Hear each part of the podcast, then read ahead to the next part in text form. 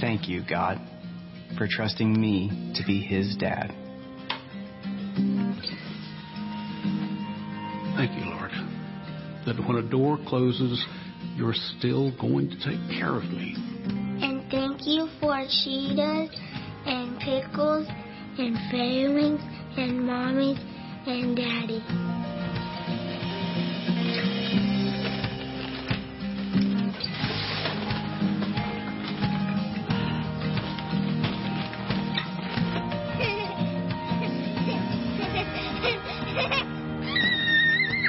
Thank you, Father, for always giving me perspective. I'm so sorry.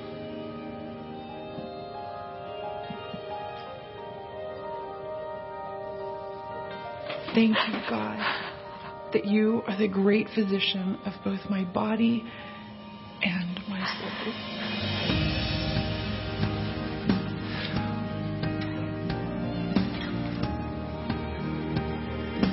Father, thank you for knowing my family's needs even before I do. and for ladybugs and old people and Disney movies and Miss Walker and donuts.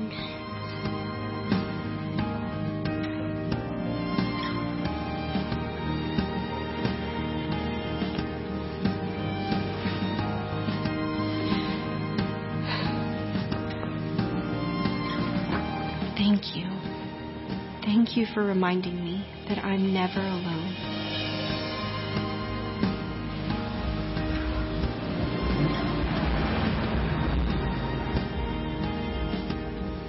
Thank you, God, for what I have. And also, I wouldn't mind an upgrade soon.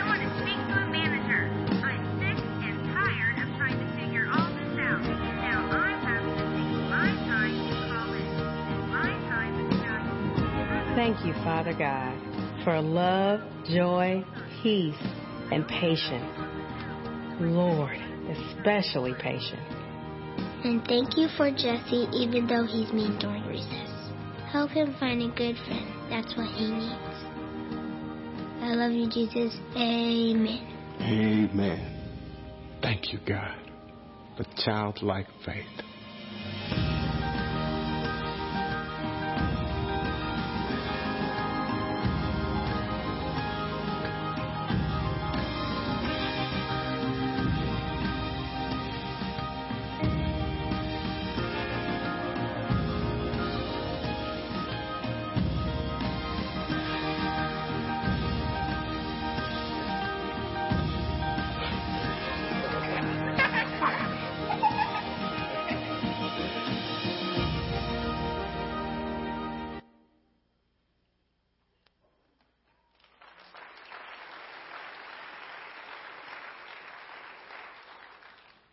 Happy Thanksgiving to you.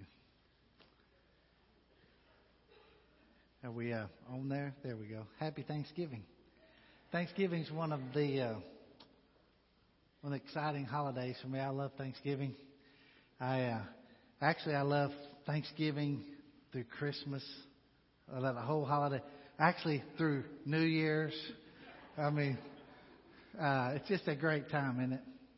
Uh, I am conscious and always want to be conscious that sometimes the holidays are not always as great for others who maybe have memories attached to those holidays, maybe uh, maybe through divorce or maybe through death or some tough time uh, in their life. And so, uh, with that in mind, I think we all need to be conscious of each other and loving on each other, offering our table to each other, and those kinds of things to make sure uh, you know, we're taking care of one another as well as people out, uh, outside these walls here.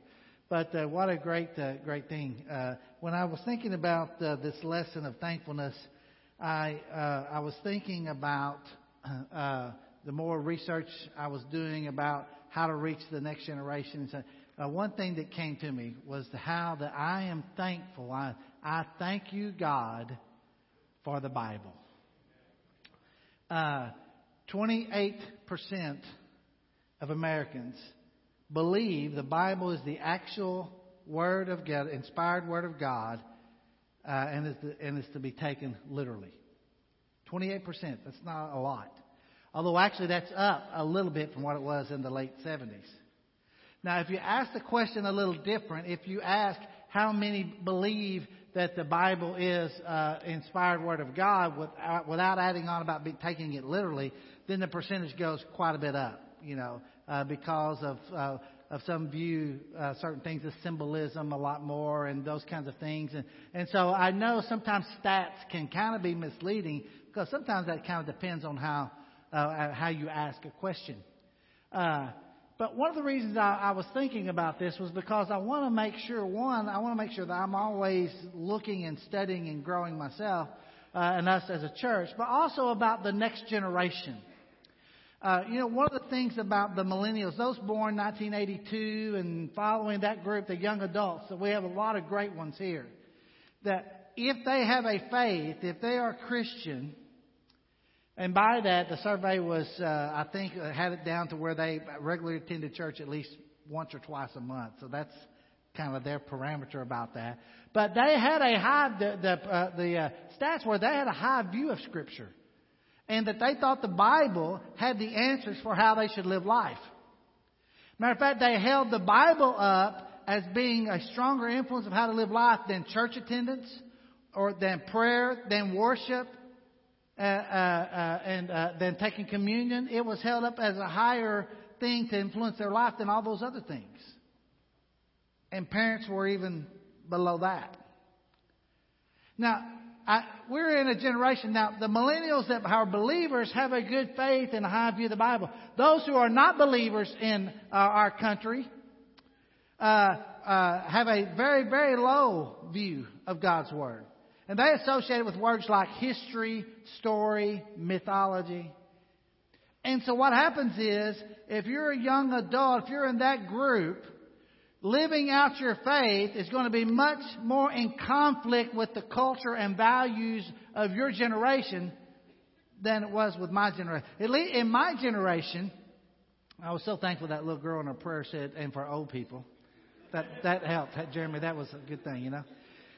In my generation, the morals of what was right and wrong and respect for the Bible covered more than just people who went to church.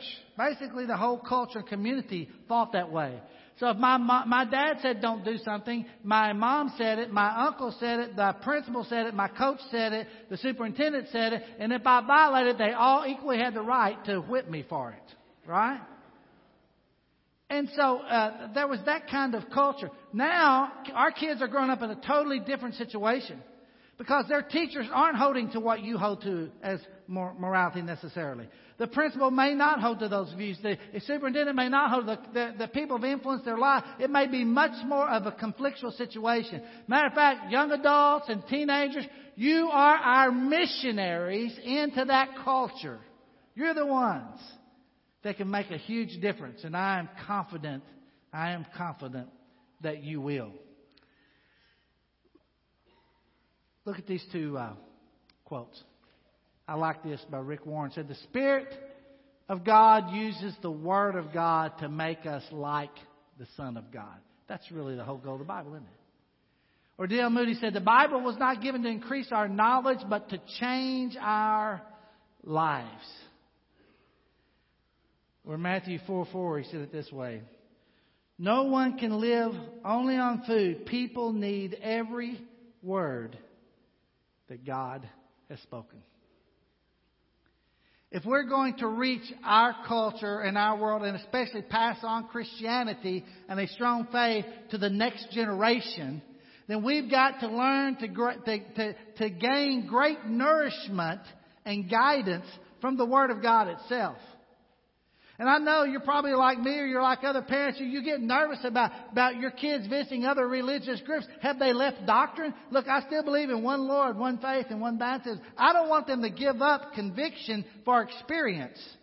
But it may be it's not a lack of giving up. It may be I've never had, I've never been taught, I've never really thought about what the Word of God means and the doctrine that it has for me to live a healthy spiritual life. In Psalm 119, the writer writes a section about the Word of God, really the whole psalm, but I'm only going to use eight verses out. But before I read this, look. Psalm 119, was written like this. Everybody listening? Eight verses, eight verses, eight verses, eight verses, eight verses. Sections of eight verses is how it's written. It's very structured. And each section starts with a letter of the Hebrew alphabet in order. This was written for their generation very much in a structured way to be easily uh, memorized and be a part of their life. And he uses these words over and over again, the synonyms of, of, of, of decrees or laws or statutes or precepts. He's going, teachings. He's going to use those words over and over again in each one of these sections. And look, he's wanting them to, to learn, but he's also wanting them to experience because he says things like this. He talks about the, the Word of God being treasure. He talks about listening to the Word as, as if it was music and sound that comes to his heart. The writer's going to talk about tasting it as honey. He's going to talk about uh, uh, valuing it as silver and gold. He's going to talk about your eyes through understanding the word, see the wonders of God. All of a sudden, you're opened up to be able to see and know something about God.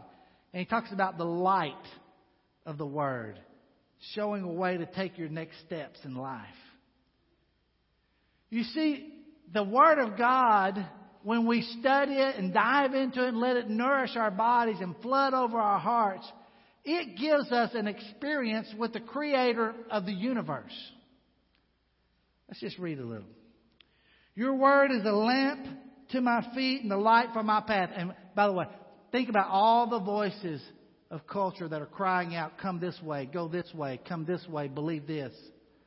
And the, the words, the word is the one that lights the way. I've taken an oath and confirmed it that I will follow your righteous laws.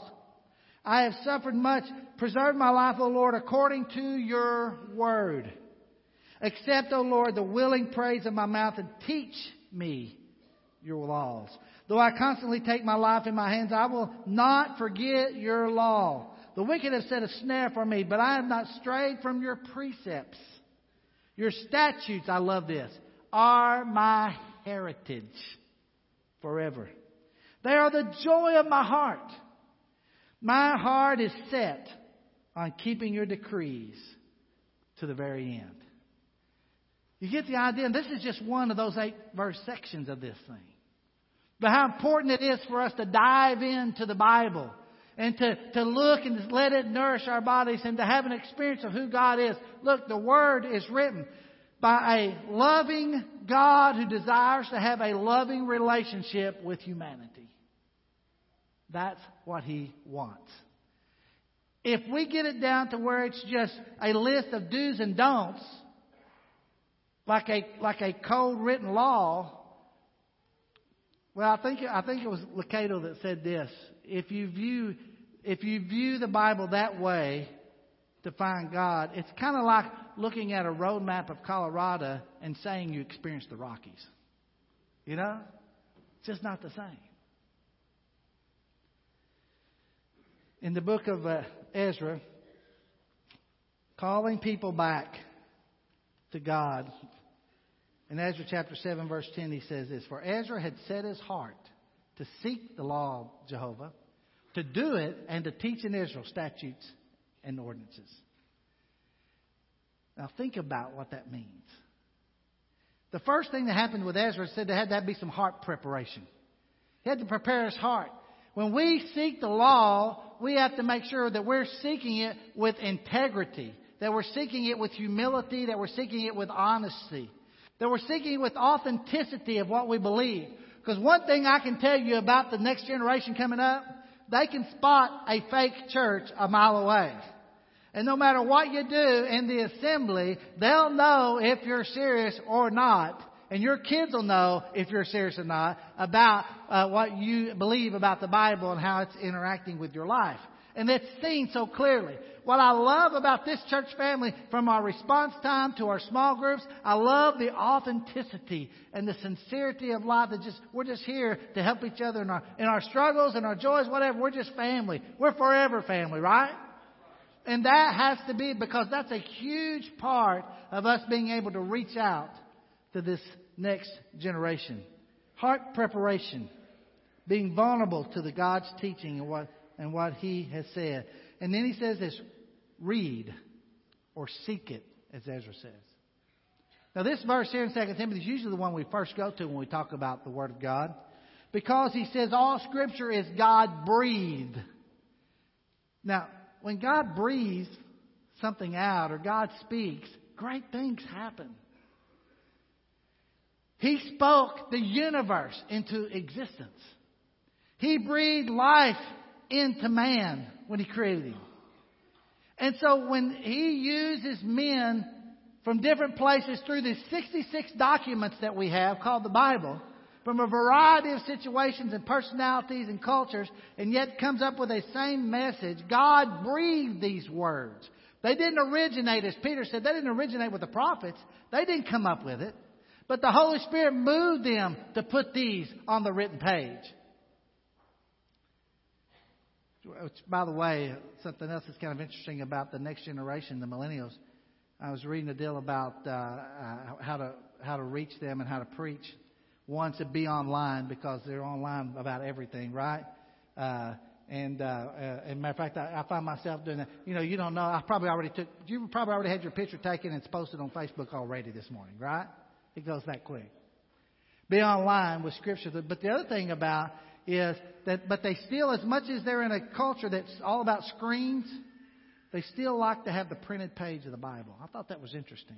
So I started asking around about parents, and they were like, hey, yeah, you know what? My kid, she carries her Bible everywhere. I, and I kind of thought that was an interesting thing about this next generation. These scriptures, they're God breathed. They're useful for teaching, rebuking, correcting, training in righteousness so that the servant of God may be thoroughly equipped for every good work. If we send our kids out unequipped, then don't be shocked when they have problems with the culture they're trying to live in. That job is ours. We must equip each other with the Word of God. And a part of reading it is not just reading it on the printed page. But it involves, the psalmist talks a lot about this, involves meditation. involves thinking about the scripture. Someone asked me, what do you think meditation, what does that mean? I mean, do you have to sit on the floor and cross your legs and go, hmm? I mean, you know, what, how does that work? Well, let me ask you, how many of you have ever uh, spent much time worrying about something? Like an election or something. You know. Well, meditation is the other side of the coin.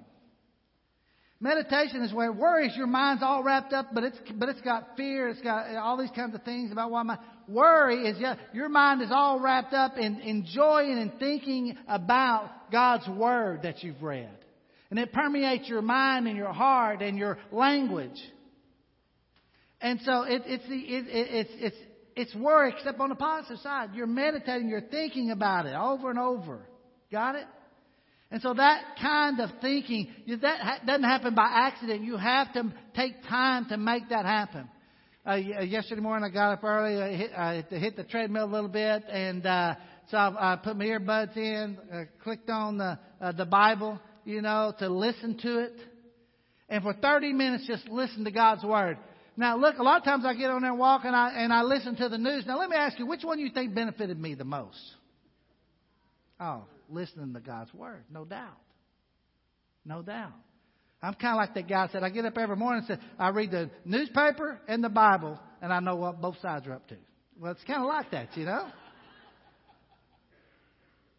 But that time to seek, meditate, dive into, the nourishment that God wants us to experience and have from a word that is alive and can cut to the heart and change us and move us and make us look more like Jesus Christ. Then he says to not just to seek it, but to respond and do it. Matthew 7, at the end of this great Sermon on the Mount, you remember Jesus preaches, and he says, Therefore, everyone who hears these words of mine and puts them into practice is like a wise man who built his house on the rock. John 13, 17. Now that you know these things, you will be blessed if you do them. Oh, so not only reading the Word, but responding to the Word and letting it move me into action in my life. And then there's reproducing it into the lives of other people.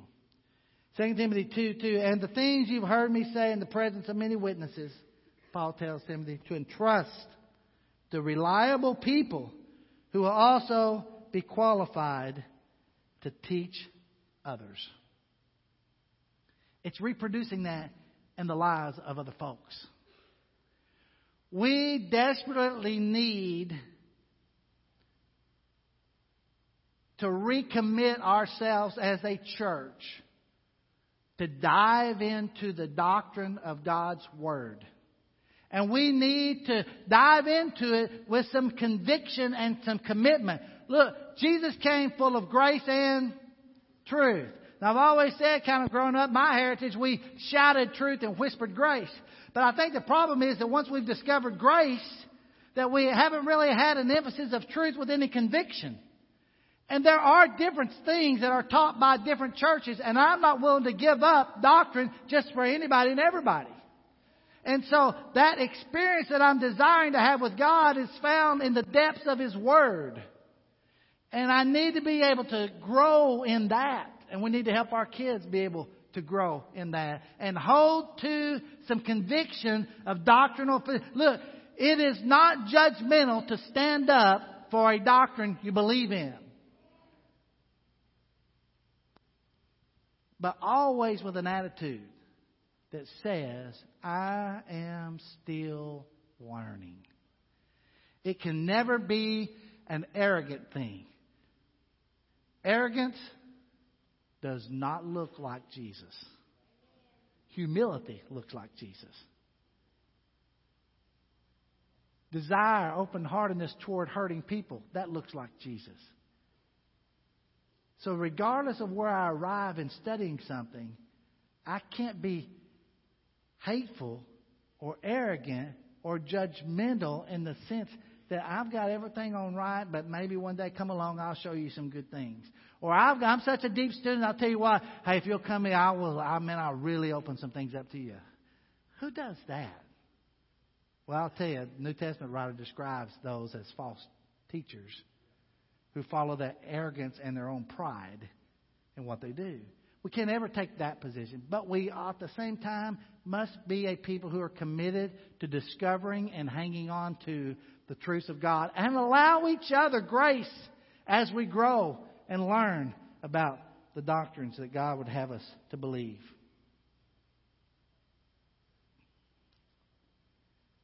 Thank you, God, for the Bible. It has a power in and of itself to cut to the heart and to the bone, Hebrew writer says. And you will never fully discover who Jesus is without it. Remember what the Hebrew writer says? In the old days, in the past, God spoke he spoke through some prophets and some different times and different situations. But now, in these last days, He's speaking and revealing things through the one called Jesus. The revelation of God and God's Word helps us discover who Jesus is and how to follow Him as a child of God. So, an emphasis on studying God's Word must always be with an attitude that says it will help me be more like Christ because it forms my character, it shapes my attitude, and it changes my heart. I am thankful to God for the Bible. Aren't you? And boy, I tell you what, you know, uh, Gordon, I remember you and I were watching a video uh, about some folks uh, uh, in the, some other parts of the world that didn't have the Bible, and all of a sudden they came in. You remember that? And they opened up and this, and they started handing Bibles to people, and they were kissing the Bible, they were bowing down. They were, uh, they were so thankful, thankful to have just to find the words of God. And I look on my shelf, and you look on your shelves, and they're everywhere. And they're on our phones, and the words are, and we have such access to God's Word. And yet, I'm not sure we really take advantage of the power that's accessible to us through the Word of God.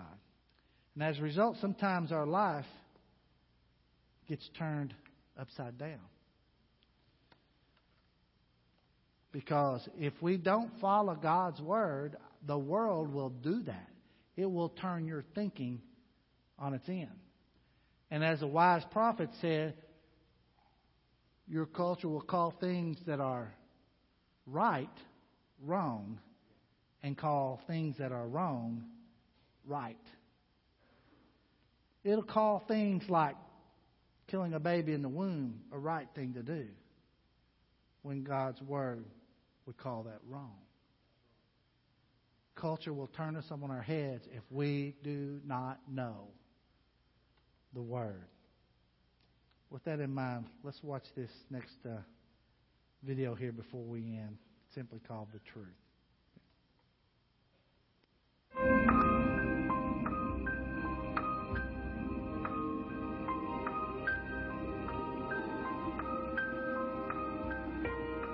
This is the truth. If you turn things upside down, you can't hope for your life to change. I would be lying to you if I said that you have a great future ahead, that you can recover from your past mistakes, that your life could be filled with joy, that your children could be safe and healthy. More than anything, you must know human beings cannot accomplish these things. And I'm convinced of this because I know you. All you are capable of is failure. You have made a complete mess of your life, and I refuse to believe, under any circumstances, that you can turn things around in the coming years. You may think your life is bad now, but there's more to come. You have only one destiny, and whether you like it or not, this is what is real. I am the Lord your God.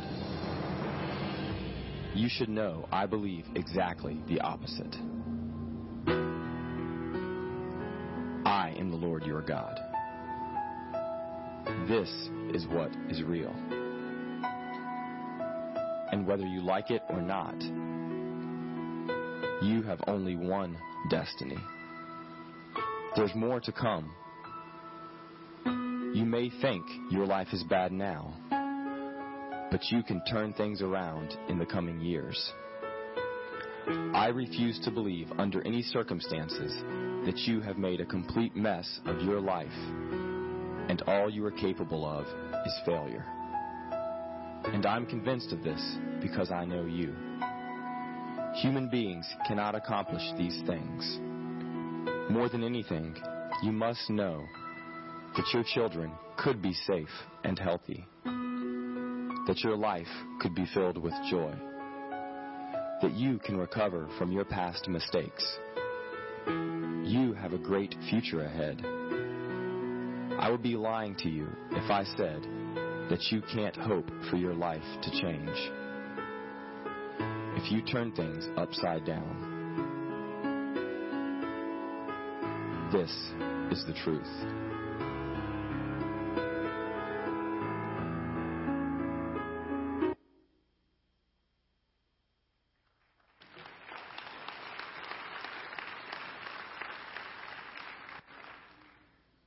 So if your life has been turned upside down by the world, I got good news for you. It's called the gospel, the story of Jesus, his death, burial, and resurrection.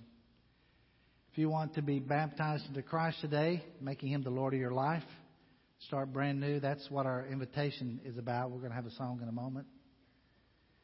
If you've just been caught up in sin and this old world and just want some prayers to change that or need some help, that's what family's for. So we offer you that invitation. Don't let your life stay turned upside down by the world. Let God invade it with His Word and with His Son and with His Spirit. You'll never be the same. I promise you. If you have a need, come. Well, together we stand and we sing.